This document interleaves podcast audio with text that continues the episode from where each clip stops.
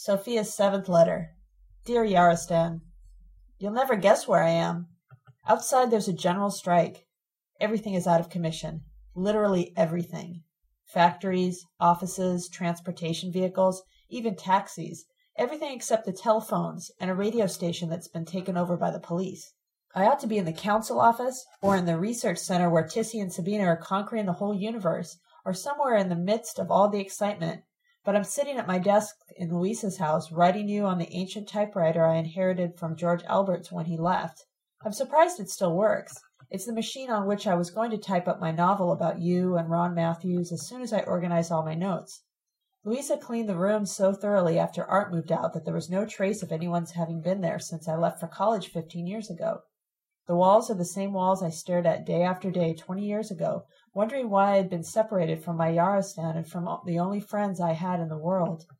The bed is the same bed I shared with Ron for a whole week after the night when his father threatened to shoot both of us, that happy week which ended with my thinking Sabina had stolen Ron from me. It was the only happy week I spent in this room. Before and after that week I only dreamed of happiness. I spent that whole universe of illusions which you finally succeeded in shattering completely. I didn't pretend Sophia was anyone I had ever loved. I only used her. I've been staring at those two sentences the way I once stared at the walls of this room. In one of my letters, I tried to argue that the reality on which I based my dreams didn't matter because my dreams only defined what I sought, not what I actually lived. Now I know I was wrong, dead wrong. The reality does matter to me. I got both your letters this morning. I read them in the order in which you sent them, and could barely read through the first. I felt empty and hideous inside. I had based my whole life, my daily acts, as well as my most distant hopes, on a travesty. You had only used me. That matters to me. It matters to every nerve in my brain and to every organ in my body. In your later letter, which I've just read, you tell me that our correspondence has been important to all of you. You tell me that Myrna, Yara, as well as Yasna, have been stimulated by some of the things I've written, and even that their very decisions and actions have in some way been affected by me. What if none of what I'd written were true? What if I'd never left this room and had invented everything I've narrated? Wouldn't that matter to you? To all of you?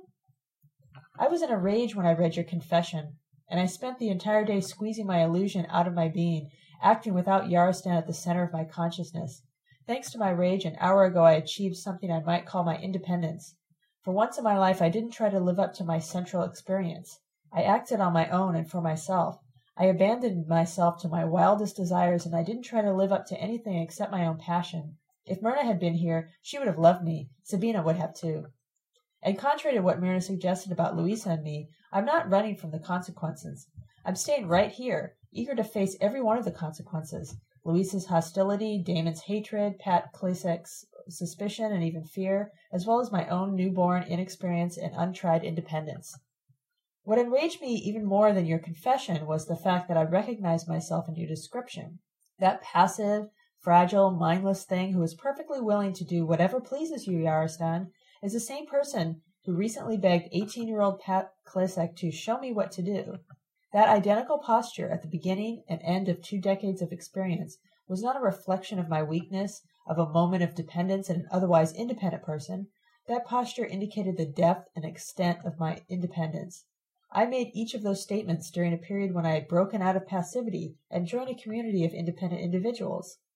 Your forcing me to recognize the lies I've told myself for the past twenty years enraged me infinitely more than your admission of your desire to shatter a porcelain statue into splinters. All my life I've been surrounded by people I considered independent, people who were in some way rebels. I hardly know what normal, submissive people are like, yet I'm one of them. The rebel Nachalo was my life's hero, but I never rebelled against him. Louisa, the insurgent unionist, was my life's first model, but I never turned against her. I left her. The day Tina told Sabina and me that we cramped her, I was hurt. Yet Tina did what I've never done. She rebelled against her parents and took the indispensable step towards independence. I took an easier route. A child of radical parents, I was in the privileged position of being a rebel by birth. All I had to do was conform to my parents. My life's idols and my parents never clashed. They were the same. Sabina didn't ever reject her mother either, but Sabina rediscovered the source of Margarita's rebellion and made it her own. She reacted to the world Margarita had reacted to, and her response was her own authentic response to that world. I never tried to rediscover the source. I only tried to copy my model's responses. I tried to make my behavior conform to Louisa's and the mythical Nachalo's.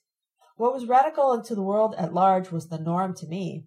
That's why you and Yasna saw such a normal, prim, correct young lady come to the carton plant with Louisa. I had anticipated the coming of the revolution the way a normal girl must anticipate the coming of marriage. When the revolution finally came and my mother accompanied me to it, I gave myself to it as dutifully as to the unavoidable, expected husband, whatever pleases you, Yarostan. It wasn't a forced marriage. I'm not suggesting that.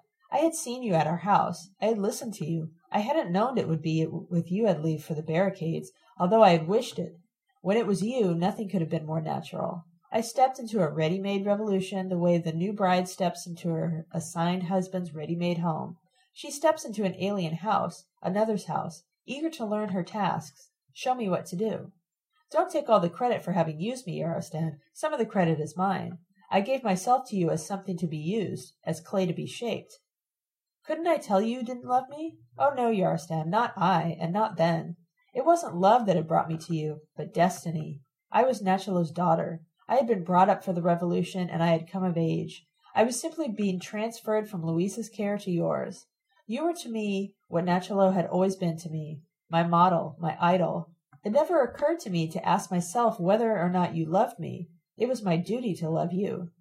Louisa just came back. It's long past midnight. I shouted down to ask if she wanted to talk, but she apparently doesn't.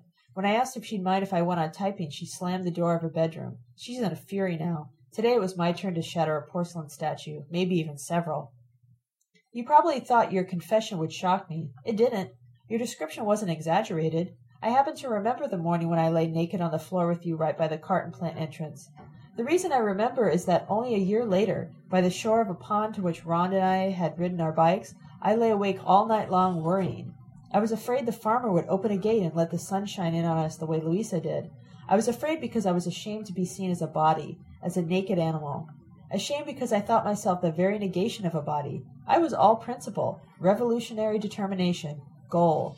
If your desire wasn't roused by any passion in me except my shame, it's because that shame was the only passion in me. You don't exaggerate in the least when you say I turned exactly as I thought I should. The desire to turn differently simply wasn't in me. I didn't only turn without passion, I also experienced your embraces without passion, exactly as I expected to experience them. Nothing surprised me, nothing excited me physically. I said I love you, Yarostan. I've said it since. I can say it as easily now, after your confession, as I ever could before. I love you, Yarostan. That's not a description of my passion. It's something like my life's principle, my motto. It's almost my name. When you had your orgasm that morning between my legs, I was very excited, but not physically, only intellectually. I was proud of myself, proud to be fulfilling the task I'd been brought up for. I would have been equally proud if you'd praised me for coining a perfectly appropriate slogan or for printing a beautiful poster. During all the days and nights we spent together, you didn't rouse me sexually once, even for an instant. You weren't a body to me, but a principle. My feelings towards you were exact inversions of your feelings towards Louisa. You embraced the revolutionary principle with a sexual passion as a body. I embraced your body intellectually as a principle. I'm not saying any of this out of spite. I'm ashamed of myself. Your letter forced me to come to terms with a self I can't stand. Isn't it beyond belief that someone could grow up between Louisa and Sabina Nachalo and remain sexless? I'm ashamed to admit to Yara and to Myrna that I understood perfectly how poor Vesna must have felt in the face of their unbounded animal passion. Shivers went down my back when I learned Myrna had apparently desired her own father physically, sexually, as a body. The same shivers I experienced ten years ago when I learned that my closest friend and comrade desired her own sex physically. The same shivers Vesna must have experienced when the prospect of physical contact with you was thrown in her face. Until today, except for one single period which I tried to erase from my memory, I've lived at the opposite end of the world. Today I made my grand entrance into Myrna's world. I thank your letter for that. I know I'm scabbing against the postal workers' strike by having you send your letters across the frontier, but I agree with Myrna and Yasna that it would be awful to stop communicating with you precisely at this moment when everything is possible. Your letters are my only connection with my likes elsewhere, and they're every bit as precious to me with all your confessions as mine could possibly be to any of you. This has been an incredible week. Almost everyone is on strike. All major workshops, assembly plants, and factories are occupied by workers. For two days, Pat and I visited an immense research center which has been transformed into something like a technological playground. Sabina and Tissy gave us fascinating tours. I would have loved to stay, but Pat thought we might be more useful in the council office. He was wrong. Nothing much was happening in the council office last night or this morning, but I'm glad we returned, since otherwise I wouldn't have gotten your letters. Early this morning I decided to call Louisa. I learned a week ago that her assembly plan is on strike, but I didn't learn any of the details. I was curious about her response to the strike. The last time I called her, I got furious at her for telling me she was waiting for the union to call the strike. She's still asleep when I call. Won't you be late for work? I asked sarcastically. This happens to be one of the few weekdays in my life when I haven't set my alarm, Sophia. Couldn't you have called an hour later? I don't know where I'll be in an hour, and I'm dying to talk to you. Damon and I did intend to try to get together with you. Why don't you both come to the council office, I suggest. People here would love to hear about your strike. Louisa hesitates for a moment and then asks, Would they? The union called the strike. I've been on the picket line every afternoon. It's my turn to hesitate. I didn't know the union had called any of the strikes. I feel irritated, even angry, at this reminder of the character of Louisa's insurgency. It's not Louisa who rebels, it's her apparatus. That train Zdenek describes so straightforwardly. Even that rotten union in her plan is still a union, and a strike not called by a union would be meaningless to her. I hold my anger in. I don't want yet another conversation with Louisa to end up with her telling me, Call me when you're less hysterical. After my shocked pause, I changed the topic. How's your romance going? Not so hot. Damon is even more of a Puritan than you are, but he does join me at the picket line. Suddenly inspired by a plan, I ask her, Would you mind if I joined you? Seriously, Sophia? A Union picket line? Giving all my plans away at once, I ask her, Would you mind if I brought some of my friends? Obviously not, Louisa exclaims. Bring your friends and raise all the hell you want with the union bureaucrats. The first day was exciting because some workers tried to go inside to work, but since then it's been a horrible bore. Do you want us to pick you up? I tell her the room where she and Damon can find us. I beg her to have Damon drive across the border to my foreign post box and also to stop by my house to see if any letters came from you. I find Pat in the makeshift cafeteria and join him for a quick breakfast. I tell him, in fact, I sort of warn him, that I invited a union organizer as well as a professor to the council office. I don't check people's credentials, you know, he says with some annoyance. I know, but they're both good friends of mine, I explain awkwardly. I don't want him to chase them away with intimidating arguments the moment they walk in. Louisa is the woman I told you about, the one who took part in that revolution 32 years ago. Well, that's a type of union organizer I would like to meet. I don't think you find her very different from her colleagues. How would you like to raise hell at a union run picket line? I asked him. Several people are already in the council office when Pat and I get there. The discussion is fascinating, but I'll just summarize it. People are talking about the strikes that have been breaking out in other cities, and mainly about the fact that one corporation's productive facilities all over the country are occupied by workers. Everyone's enthusiasm is dampened by a person who points out that this corporation's foreign plants have been running at full capacity. Even if the movement here is victorious, such corporations will shift their operations abroad and continue to determine the content of human activity from there. People then discuss the prospects for the destruction of international corporations on a worldwide scale. Questions of language barriers, of forms of communication, of traveling delegations are raised and dropped. About two hours after my call to Louisa, there's a knock on the door of the council office. Everyone in the room glares with amazement, and a few people laugh. Damon and Louisa back away from the laughter. They probably think I told people two agents of the system were coming, which is in fact what I told Pat. I run out and shout, Good grief, Damon, how many classes have you taught in this very room? This isn't a private apartment, you know. Poor Louisa. She looks terribly intimidated. She's never been in the university before, although she's always revered it. It's awful what institutions do to people. To you, to me, to all her friends, Louisa is the intellectual, a virtual encyclopedia on unionism and revolution. Yet the minute she walks into the official intelligence building, she sees herself through an official eyes as a working woman who never finished high school, therefore unschooled, namely ignorant. I know exactly how she feels. I felt the same way the day Tina took me by the hand and accompanied me to the commune. I wasn't intimidated by the university, but by the revolution I imagined to be boiling inside it. Louisa is wearing the same pretty dress she wore the day we visited Lem's estate. She had expected Damon to call her on that day, but I had called instead.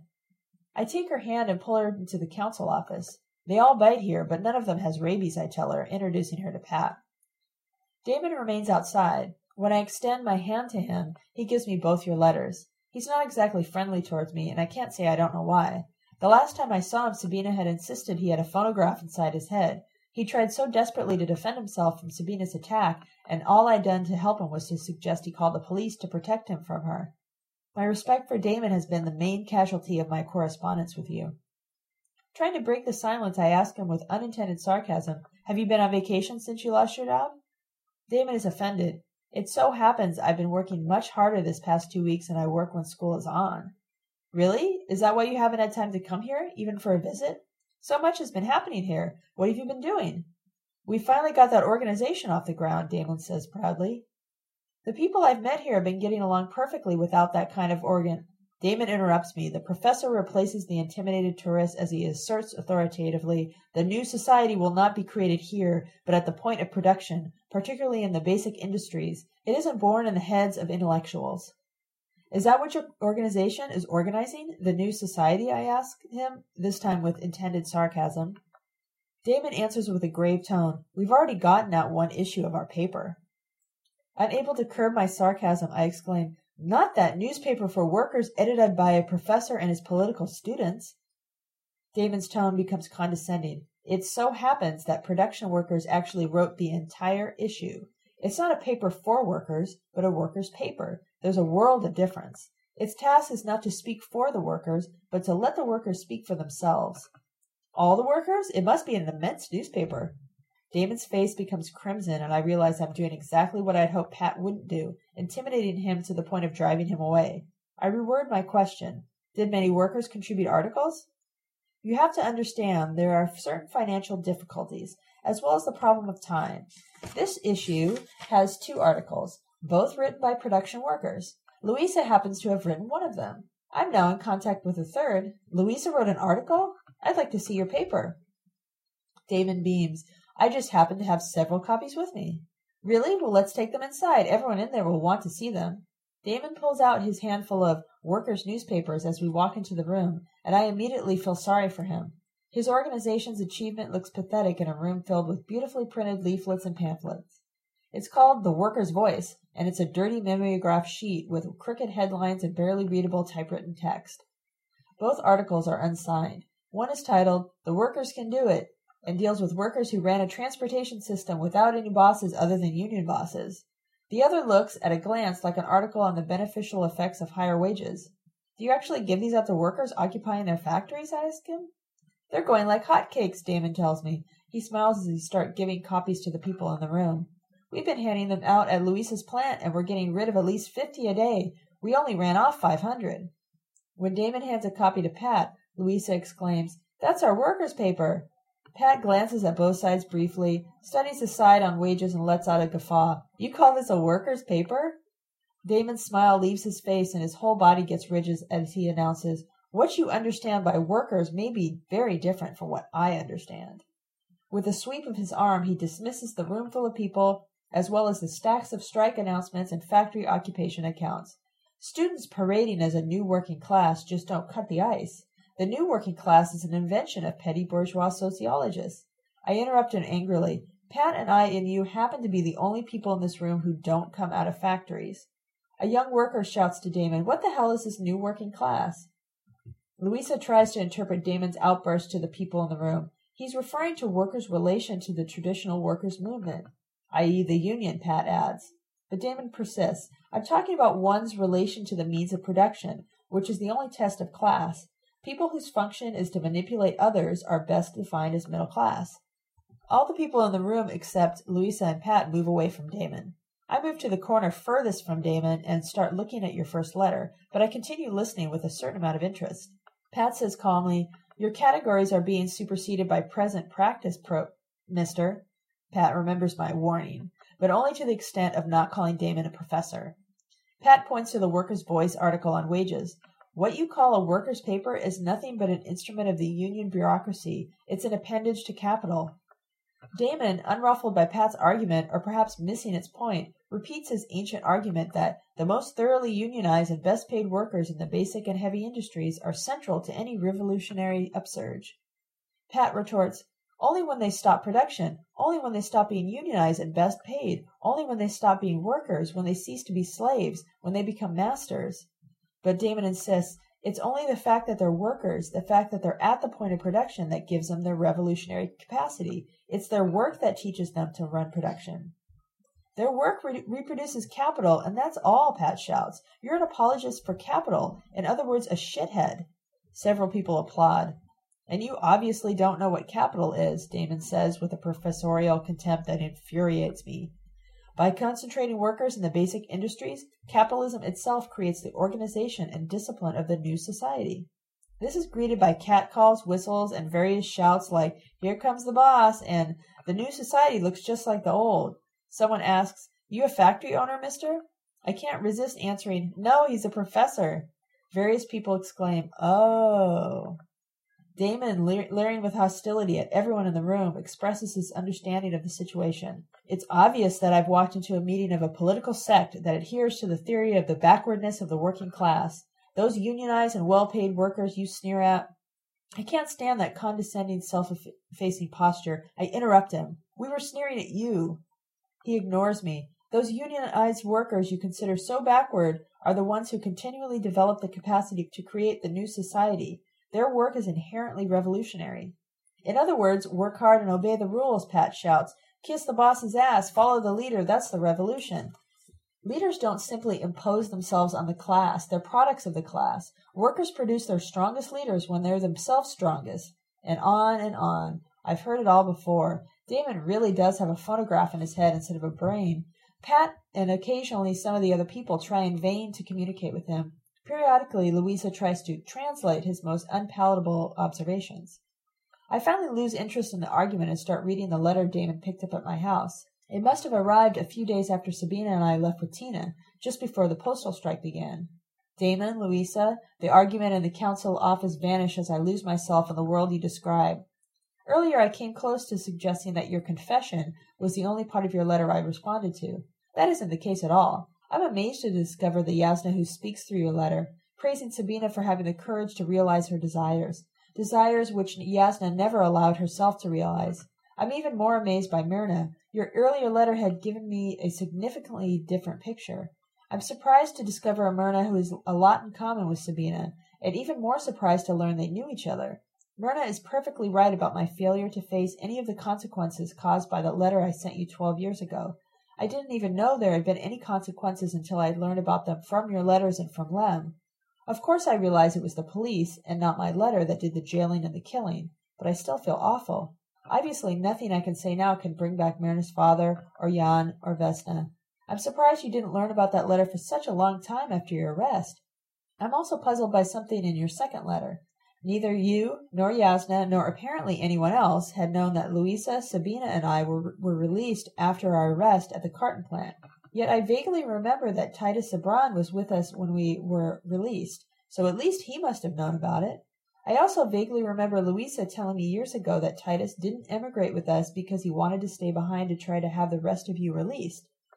Your confession isn't the only part I respond to, but I admit it's the part I continue responding to for the rest of the day. As I read about your love for Louisa, the council office comes back into focus, and so does Louisa, nearly a quarter of a century older than the woman in your letter, but just as vigorous, just as youthful, and just as seductive. Her seductiveness is novel to me. Either I'm very dense, or else she kept it from me. The truth lies somewhere in between. You're right, I didn't know you had slept with Louisa at our house. While I inform myself of that fact, I notice that Damon is no longer arguing with Pat. He's in a corner of the room chatting with a woman. She probably expressed interest in his organization. Pat and most of the workers hover around Louisa. Apparently, they all know her to be the co author of The Worker's Voice. Someone points out that the articles on the wages flatly contradicts her article, but no argument follows. Louisa is an organizer, a politician, a charmer, as well as a diplomat. She agrees that the point is not to have higher wages for slave labor, but to appropriate the productive forces and be free. Yet in the same breath she manages to defend Damon as well as the writer of the other article. The main point is to act, and even someone fighting for higher wages is more of a revolutionary than people who merely sit in a room and talk.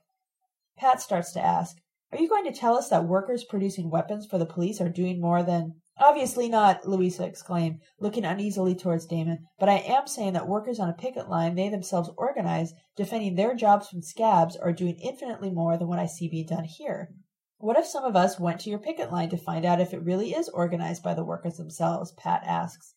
The more the merrier, Louisa exclaims. How many want to check out and, if need be, challenge the organization of that picket line? She's in her milieu. Someone asks, Will the union goons actually let us talk to any workers? All you have to do is outshout the loudspeakers, she answers. Pat makes another suggestion. What if we go with a leaflet explaining who we are? It can start with the question, Why do you let the loudspeakers speak for you? Shouting, That's magnificent. It's what I've always asked myself. Louisa throws her arms around Pat, and I almost fall off my chair, almost scattering your letter all over the room.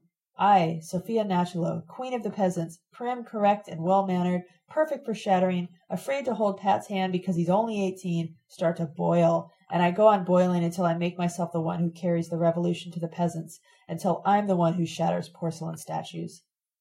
The leaflet on loudspeakers is composed in less than fifteen minutes. It consists of a sequence of slogans. Almost everyone, including Louisa, contributes one.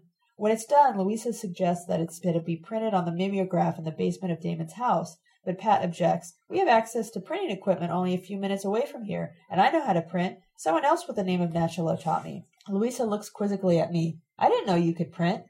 It's Tina, I tell her. Damon expresses sudden interest. Tina is here? And she prints? He doesn't seem at all eager to have another run in with her. Everyone except the two people who volunteered to spend the day in the council office sets out towards Ted's cooperative print shop. Pat and Louisa, her arm locked in his, lead the procession of fourteen or so people. Damon and his new friend continue their conversation several feet behind everyone else.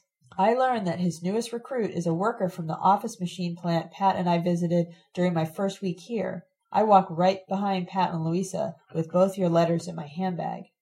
On the way to the print shop, Louisa tells Pat, I agree with you about the other article in the Worker's Voice. Its author is a union man, and I objected to Damon's including it. The union I fought with was a genuine workers' union which had nothing in common with this company union. It had no paid functionaries. Pat objects. Yet after the victory, some of the unpaid functionaries became government ministers and factory managers. I'm continually amazed by how re- well read he is. You have to understand the circumstances, Louisa pleads. It was war, and war always destroys everything people fight for. Pat doesn't pursue his argument. Ever since we went to talk to the office machine workers, I've been aware that Pat isn't nearly as argumentative with women as he is with men. Only Pat, Louisa, and I go to, into the print shop. The others wait outside. Pat immediately sits down at an electric typewriter. As soon as Tina sees Louisa, she exclaims, Well, I'll be damned. How many years is it since you've taken a day off work? I take it that you Nachalos know each other, Pat ascertains. May I ask if you're related? Tina, mounting an enormous plate onto the metal cylinder of a press, shouts, Can't you see the family resemblance? Sophia and Louisa are sisters. I'm their mother. What else do you want to know? Pat mutters, That'll teach me to snoop. He proofreads the leaflet before mounting it in the camera copyboard.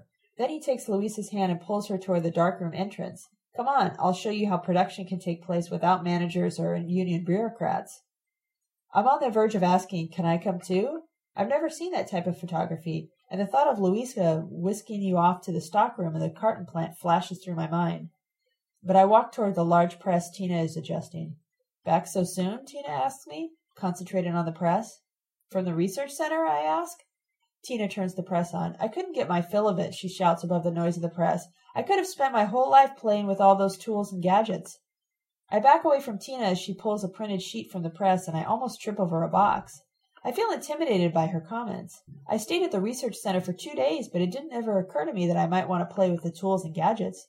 The only time I experienced such a desire was in the garage, when I was Tina's apprentice. It's not a coincidence that in the garage I also performed my life's single independent act. The night I threw myself on Jose because I had decided to demonstrate the exact nature of my innermost desires. But my independence began and ended with that act. That night I acted in the spirit of Tina, in the spirit of what the garage stood for. I was my own person. I made myself what I most wanted to be. What I made myself independently on my own, what I most wanted to be, was dependent. I wanted to be your shadow, Ron's shadow, Jose's shadow, even Tina's shadow. By that independent act, I annihilated my independence. The garage was my one community where my role wasn't predefined, where I had to define the nature of my life and the content of my activity on my own. Unlike seven year old Tina, I was only able to define myself the same way I had always defined myself, as part of someone else's project, as Tina's apprentice and Jose's woman. I'd give you a tour, Tina shouts, but these pamphlets have to be done by noon. How did you learn to use all these things so fast? I ask her. I didn't learn fast, she shouts.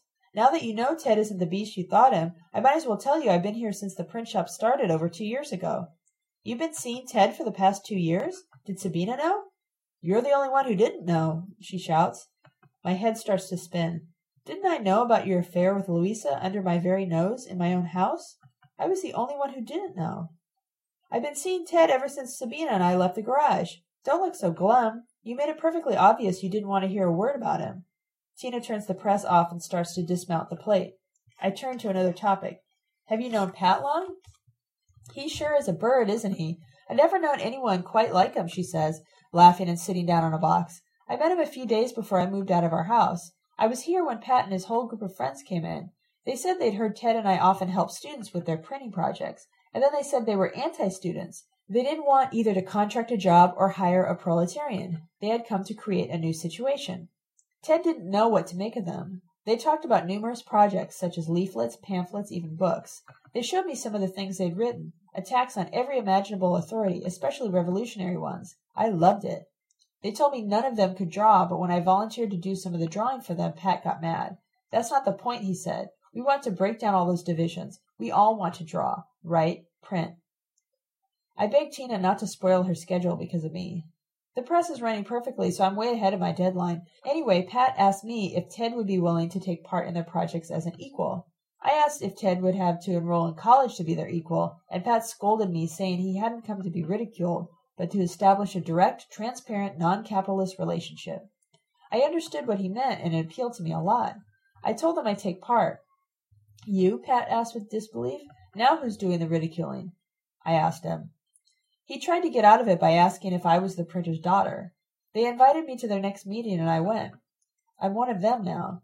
But since that day I haven't let Pat forget that he didn't want to be the equal of an eighteen year old girl who'd never been to school. Except for that I think he's nice. They all are. I'm the only woman in the group. And after that day they've all gone out of their way to treat me as an equal. Ted walks towards us from the back of the shop. He lives upstairs. Tina shouts to him, Would you mind giving Sophia a tour? I'd like to finish running this pamphlet. I just saw Ted the previous evening, but I rushed toward him as if he were an old friend. The previous day he had driven Pat and me back from the research center. I shake his hand eagerly. I'm really impressed by the size of this place. It's immense, even when I think of the place we were in yesterday. After all, this is the work of a single individual. Two, not one, he insists. Tina did more than half the work. Accompanying me from the press back towards the dark room, he adds, She's the one who built the dark room, and she got the large press running. Really? I exclaim. Where in the world did she learn to do that? You didn't know? Tina had jobs in every major print shop in the city. She didn't only learn to run the machines, she also walked off with a bag full of supplies every time she left her job. It suddenly occurs to me that the few times I had asked her what kind of job she had, she told me she was printing. I had merely asked because to me all jobs were wage labor and therefore the same. Tina actually stole the supplies you use here? Everything except the machinery and the paper, until a couple of weeks ago. What happened then? I ask. He leads me to a corner of the shop and proudly points to several stacks of paper, mounds of unsorted inks, film boxes, and various objects I can't identify. Everything started to change. A group of kids came in to learn to print. Then other groups came. Lots of them. Factory workers, some actual printers. They started teaching each other. The presses started running day and night. Leaflets, posters, picture books, beautiful things too. And they all brought things from places on strike. Inks, paper, plates. Two groups even set up silk screening in the back. Some of them can print as well as Tina. I thought I might be needed here, but I'm not. I'll be going back to Sabina and Tissy tomorrow. They'd both be happy if I took you along. I tell Ted I'll try to come, but it looks like I won't make it. Tomorrow's right now, and I'd rather finish this letter before accumulating yet more experiences to describe to you. Pat and Louisa are no longer in the dark room.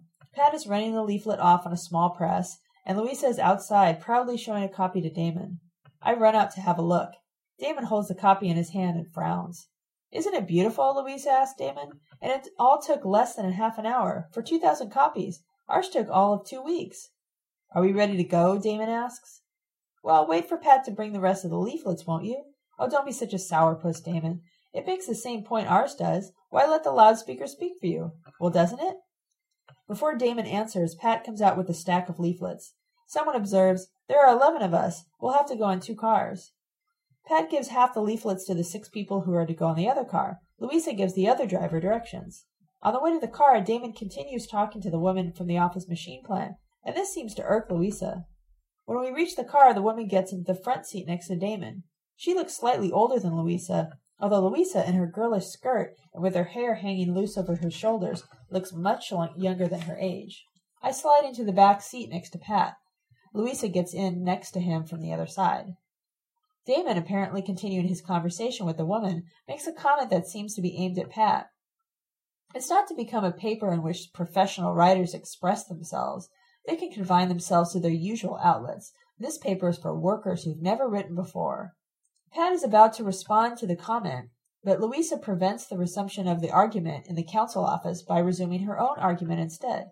She tells Pat, maybe a leaflet can be printed without any type of organization, but I still think the new society is going to need an organization. Of course, it has to be the workers' own organization.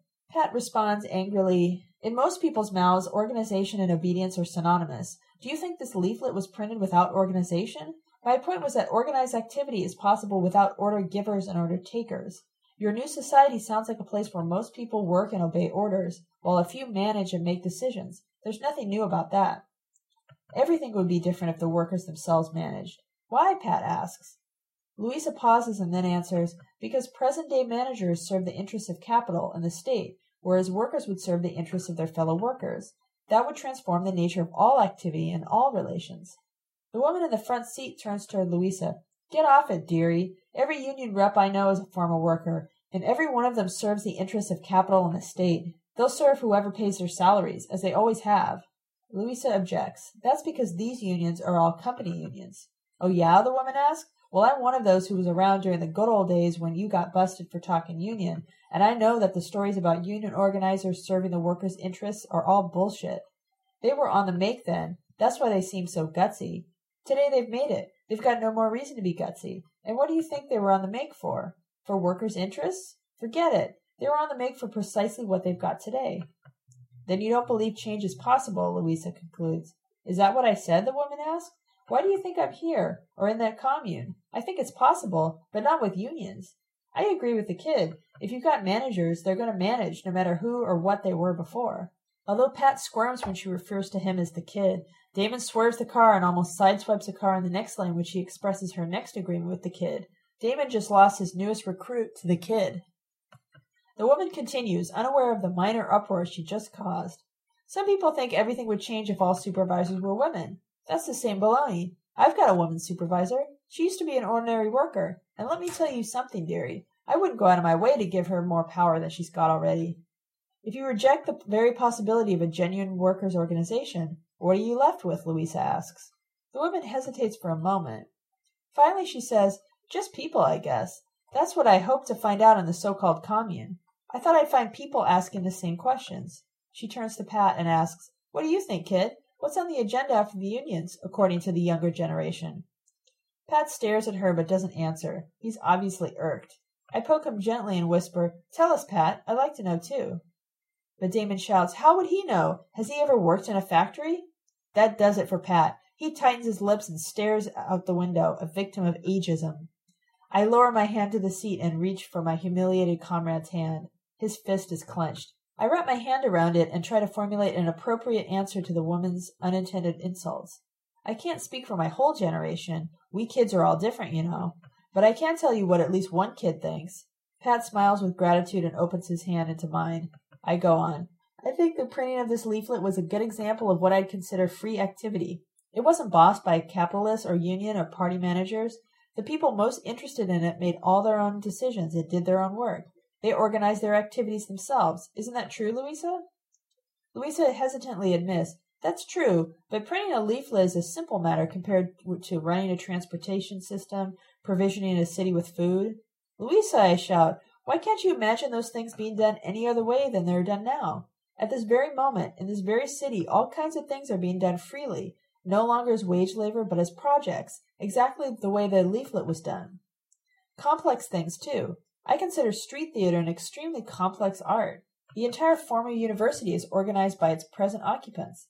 Some neighborhoods are starting to organize food distribution on their own.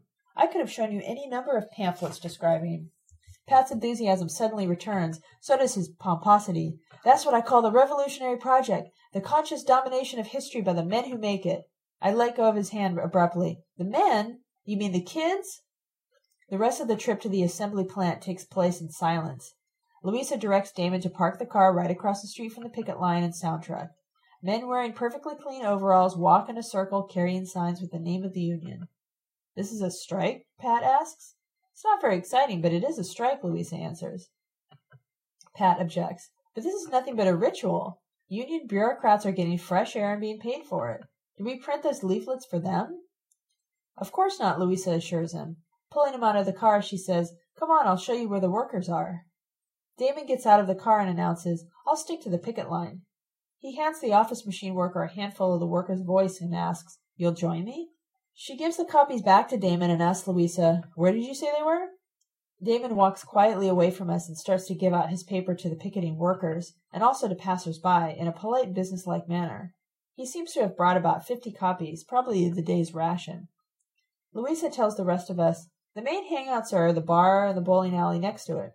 There are also lots of people in the pinball machine parlor across the street. Basically all the people here, except the bureaucrats, are waiting for something to happen. This is one of the dirtiest and most dangerous plants in the city, and people will be receptive to just about anything. I think the bar is the best place to start a conversation. I used to know that too, dearie, in the good old days, but shouldn't we wait for the others? the woman asks, referring to her six friends coming in the other car. Pat suggests they probably got here first, saw what kind of strike it was, and didn't bother to stop. The woman agrees. You're probably right, kid. I mean, pal. People sure are thin skinned nowadays. I'm for the bowling alley. I'll try the bar. How about you, Pat asks me. I hesitate for a second and then decide, I've never been to a bowling alley. The woman grabs half the leaflets as well as my arm. Never been bowling? Well, come on, honey, you don't know what you missed. Louisa glances across the street and waves to Damon. Then she shoves her arm through Pat's and shouts, Let's go raise hell in the bar. You knew, Louisa. I never did. I've never before seen the woman who made love to you during the work hours at the carton plant, nor the woman you saw leaving the carton plant with her arm through Mark Glavny's. She didn't let me see her. I used to be her conscience. She recently proclaimed her independence from her conscience. I shove my arm into the arm of the woman who calls me honey, and I shout, Let's go raise hell in the bowling alley. As soon as we go in, we notice a stack of the loudspeaker leaflets by the entrance. We also see them in people's hands. The six who came in the other car are bowling. The woman pulls me towards them. None of them believe me when I tell them I don't even know the point of the game. Apparently you're supposed to knock down wooden bottles at the end of a channel by rolling a large ball into them. The ball has holes in it and is held like a glove. I don't succeed in knocking down a single bottle. On my last try, the heavy ball-shaped glove refuses to leave my hand and I go flying down the alley with it. My comrades seem to enjoy that more than the game itself. Louisa and Pat enter the bowling alley. I ask them if they lost an argument. We didn't even have a chance to start one, Louisa said. She seemed slightly tipsy. There's a ball game on, and everyone is watching the TV. We even went across the street, but one of you already gave leaflets out there, and it's impossible to hear anything above those machines. We should have titled the leaflet, Why Do You Allow Pinball Machines to Play for You? Pat says, At least Louisa and I had a stimulating conversation. A very stimulating conversation, Louisa adds. There's nothing like a few drinks to loosen tongues and soften tempers. Pat told me all about the real evolution. It's a festival where everyone does nothing but play, not these capitalist pseudo games, but living games. It's a gratification of all desires, a never ending celebration. Do I have it right? Perfectly, Pat says, ogling her. Apparently he can't hold his alcohol as well as she can. How about all of us going to my house and having such a celebration? Louisa suggests. The woman turns down Louisa's invitation, so the three of us cross the street and find Damon trying to interest a union bureaucrat in the worker's voice. Louisa pulls him towards the car and invites him to her celebration. I'd love to come, but I've got some work I could do. Tugging at Damon's arm, Louisa hisses, Only scabs work during a strike. Inside the car, she slips into the front seat and huddles next to him, begging, Please, Damon, we can discuss the next issue of the paper. There are numerous things I want to suggest. I slide into the back seat and wonder if Pat will get into the front seat next to Louisa, but he slips in next to me. The car starts. Pat's hand reaches for mine. I don't move away. His hand slips over mine and squeezes it. My heart pounds. A disorganized array of contradictory feelings surges through me. Contempt and resentment towards Matt combined with pity, and with growing desire. The desire to outdo Louisa, the desire to undo your humiliation of me. If the revolution is a festival, then I warm up for it in the back seat of Damon's car. I get ready to celebrate, to gratify my own desires, to scandalize the union organizer, the professor, and the eighteen year old philosopher who considers men the only history makers. I pull my hand from under Pat's and place it over his, sliding my fingers slowly between his. The arrival of your letter couldn't have been timed better. I've been longing to consummate this act, but I lack the justification, the courage, the setting. Your confession provides the perfect justification. Myrna's stubborn determination gives me a model of courage. Louisa's celebration promises to provide a perfect setting. No one talks on the way to Louisa's, but if anyone did, I wouldn't hear a sound. I'm deafened by the prospect of dethroning the queen of peasants, the prospect of shattering several porcelain statues. If revolution is the gratification of desires, then one of its fires is blazing in the back seat of Damon's car. I didn't understand the perverse character of my desire for Pat until I described it to you in my previous letter. If my desire was perverse then, it's even more so when I dig my fingers into the palm of his hand in Damon's car. I've lost almost all the admiration I initially felt towards him. The pure genius who had simultaneously attracted, intimidated, and repelled me is no longer such a genius, nor so pure to me. But if my desire is even more perverse than it was then, my moral self restraint is gone now. It's been driven away by your letter, by your description of Louisa, by Louisa's insistent confirmation of every one of the traits you described. Still a prisoner of the restraints imposed by my eclectic morality after I sent you my previous letter, I stayed away from Pat for over a week. Twice I visited the occupied office machine plant a few blocks from the commune. I stayed away from the council office except on days when I knew Pat wouldn't be there. During that week, I attended meetings of striking postal workers, newspaper printers, taxi drivers. The discussions in which I took part were the most stimulating discussions I've experienced. In a historical fraction of a second, people here have appropriated the entire history of revolution. Everything human beings in struggle ever reached for is being sought here and now. I ran into Pat in the council office, more or less by chance, a week ago. I described to him what I'd been doing. He described meetings he'd been attending. He spoke with contagious enthusiasm. It's fantastic. The entire so called intellectual community is committing suicide, he exclaimed. In one after another session, the experts themselves are denouncing their own special fields as illegitimate, as cut off from the rest of social life. Philosophers, teachers, even medical students, though I haven't heard any doctors yet. I was fascinated and asked when the next such meeting would be held. Pat told me architects were to meet that night. His enthusiasm wasn't exaggerated. At that meeting, held in a large auditorium, one after another architect, not merely students, but practicing architects, described themselves as usurpers and their profession as an illegitimate monopoly over the individual's and the community's life activity, the creation of one's physical surroundings, the shaping of one's environment. At the end of the meeting, with an enthusiasm equaling Pat's, I nudged him and said, Imagine the experts themselves denouncing their own expertise as a usurpation. Pat's response was, You really amaze me, Sophia. Very few people grasp the implications of what we just heard. My immediate reaction was to smile. I felt flattered. But then something like an electric shock went through me. I remembered his having said, You're really good, the day we had talked to several office machine workers in the restaurant across the street from their plant. He was impressed by the apparent presence of wit and intelligence comparable to his own in a person with breasts, and I was flattered. I swallowed my smile and tried to stare through him, but he was totally unconscious of his arrogance. During the next few days, he confirmed my new view of him. He demonstrated beyond a doubt that he's absolutely convinced he and his friends, all young men until Tina joined them as an equal, which I suppose means as a young man, have absolute monopoly over all human knowledge, wit, and insight. At the end of the architects' meeting, I limited myself to staring at him. We left our seats together and followed the crowd out of the auditorium. The hall outside was lined with literature tables. Every conceivable political sect was displaying all its wares to the intellectual community on the eve of its self destruction. Behind one of the tables, I recognized a person I hadn't seen in ages. I ran towards her, shouting, Ria Morphin! We embraced as if we had been best friends. Pat ran after me. I introduced Ria as my roommate during my first year in college. Pat picked up one of the books on our table and asked, How much do they pay you to peddle this stuff? Only then did I glance at the publications on the table. Celebrations of state worship and glorification of the most tyrannical dictatorships in history. Ria answered politely, No one pays me. I volunteer my time. With a sweeping glance at the table's contents, Pat asked, How about the political thought of Adolf Hitler? Is it sold out? What do you mean by that? Rhea asked, growing hostile. You've got the collected and selected work of all the other Fuhrers. How about. Ria turned her back to Pat and asked me contemptuously, Is that the type of politics you're into now, Sophie? That's the type of politics I've always been into, Ria. Have you forgotten we didn't part on the best of terms? Are you referring to your cliques excluding me from that underground paper? No, Ria, I'm referring to your voting to evict me from the co op.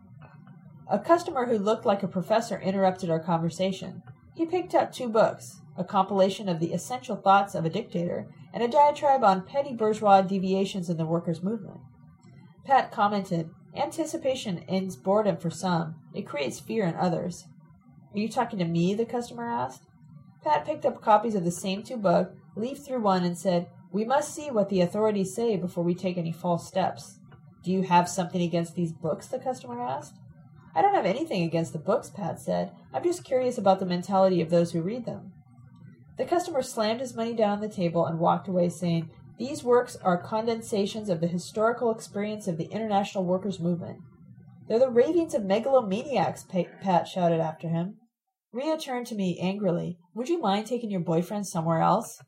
Whispering, Let's go, Pat. I wrapped my arm around my boyfriend, proudly displaying to Ria not only my type of politics, but also my decadent immorality. It's ironic that I wanted to display the latter quality a week before I got your letter. But Ria didn't let us get away. She shouted after us, Whenever workers regain consciousness and again turn to their organization, petty bourgeois intellectuals try to poison them with their philosophy of despair. I rushed back to the table and hissed, The thought of your party's goons running the army and the police makes me despair, all right. It sends shivers down my back. It gives me the creeps. Don't you know what they did to Lem? It turns out that Ria did know. Her organization apparently had a whole line about what had happened to her one time comrade. Don't tell me your lies about Lem, she shouted. I know your stepfather Alberts and his friends tortured him and then paid him to spy on and poison his former comrades. He turned Debbie Matthews into an alcoholic. Ria started whispering because another customer was buying the condensed thoughts of another dictator. I decided to try my turn. May I ask why you're buying this book? I think we're living in a revolutionary period, she answered, and I want to learn what someone experienced in revolution had to say. It was fun to go on. You mean an expert on revolution? On how to fight your own battles and live your own life? Did you attend the meeting? Yes, and I agree with most of what was said. We architects have done nothing but serve the interests of the capitalist class, and that raises the question of legitimacy. How about the architects who serve the interests of the dictator whose work you just picked up? Is that service legitimate? I shouted. Ria told the customer, She's being paid to heckle at my table. The woman paid for the book and walked away. I turned furiously at Ria. All you're expert in is lying. The rule of your organization is the rule of liars, the reign of big lies. But the day of your glorious victories is gone. Everyone except a few idiots is onto you now. You're nothing but a carcass. Ria smiled viciously. Don't cut us out too soon, Sophie. Half a century ago, everyone said we'd never win, and we won. Today, we've got nearly half the world on our side, and our power is still growing. We've sold more literature during the past week than during the previous ten years. Pat shouted, You're growing all right, like a cancer. All the life destroying political sects are growing. You're not growing because you carry life, but because some people have been dead for so long they're afraid of life. You offer them death. That's why they turn to you. You rescue them from a void that calls for creativity and imagination, and you give them back their lost boredom and routine. You save them from the leap into the unknown and channel them back to the known. You're grave diggers of revolutions and murderers of revolutionaries. You're the cancer of our revolutionary period. Ria's grin didn't leave her face. Do you think you'll ever get workers to follow your petty bourgeois philosophy of despair? I shouted, You can't even imagine people doing anything other than follow. Free human beings are inconceivable to you. Ria still remained calm. Workers will be free when they become conscious of their need for their organization and their leaders. Said Hitler, Pat shouted. Who hired you to come here and heckle? Ria asked me. I smiled and answered politely, No one hired us, Ria. We volunteered our time. I took Pat's hand and we walked away from her. As soon as we were out of the building, I let go of Pat's hand. I was depressed. I recognized something of myself in Ria, not the commitment to the organization or to the state. The life destroying function of the puppeteers and manipulators is perfectly clear to me now. Maybe it wasn't that clear to me 20 years ago. I was only 15. Your letters have made me extremely sensitive to the self elective vanguards, the petty despots parading as the world's greatest rebels sucking blood out of beings who've just come to life, the organizers and politicians waiting to pounce on the slaves only just freed from masters. To all of them, the mere suggestion that human beings might be free and creative through their own efforts is an expression of despair. It's Ria herself who is driven to despair. The possibility that people might do without her bureaucratic organization and its despotic central committee is what makes her despair, just as the possibility that people might do without unions makes Louisa despair. What are we left with? Thanking Pat for telling me about the architects' meeting, I ran off to my bed in the dormitory. I was depressed by Ria's lifelong dependence on authority to guide her life's activity because I recognized a smaller dependence in myself. Only instead of taking a ruler, a megalomaniac to borrow Pat's word, as my life's guide, I took Nachalo, Louisa, you. I was wrong some time ago when I wrote you that my activity on the university's newspaper staff had nothing in common with Ria's. If her articles reflected not her own practice and thought, but her authorities, so did mine. Whatever I wrote, I kept my community and my models in front of me as my guides. If Ria didn't communicate thoughts but merely transmitted them, I did no more. I transmitted Louisa's thoughts and what I took to be your thoughts. I didn't leave any more room for the mutual invention of projects than Ria did. Only my authorities weren't among the world's great rulers, and therefore my dependence wasn't noticed, even by me. I remained depressed for two or three days, although I continued to be stimulated by the activities and unending debates taking place around me. I couldn't get Ria out of my mind, nor Pat, and I again avoided contact with him. It was Tina who knocked me out of my sour mood. One morning she woke me at sunrise and literally pulled me out of bed. Nothing here could possibly be more exciting than the place I left last night, and I'd feel like a criminal if I didn't push you to go there, Tina told me. Last night I returned from the Occupied Research Center. Sabina and Tissy are both part of the new crew, and they're just dying to show the place off to you. Ted is going back there today, and he'll be glad to take you along. I hadn't seen Ted since I'd left the garage. I'd even avoided going to the print shop the day I came to the commune. My first response to the prospect of seeing him again was fright. Ted's nightly visits to Tina's room, my desperately violent attempt to pull him out of my bed, his conviction that I had intended to ravage Tina, all flashed through my mind. I told Tina, I'd love to go, I'd love to go, but couldn't I go whenever you go back there? I just spent a week there. It was fabulous and I intend to go back, but I want to help clean up some of the mess in the print shop and I'd like to learn to use some of the things people brought. I know what you're thinking, Sophia. Before you ever left the garage, Ted figured out he'd been wrong about you. You were just as wrong about Ted. He's willing to forget. Why aren't you? Why are you so unfair? Is that why you woke me, Tina? To, to convince me to make up with Ted? Gosh, Sophia, you're just like a baby. No, I'm not trying to force you into anything.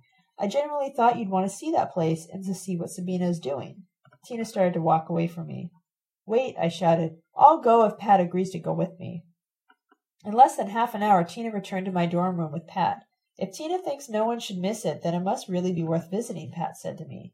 And on the way there, I'll be able to ask the printer about some problems I've been having with the camera.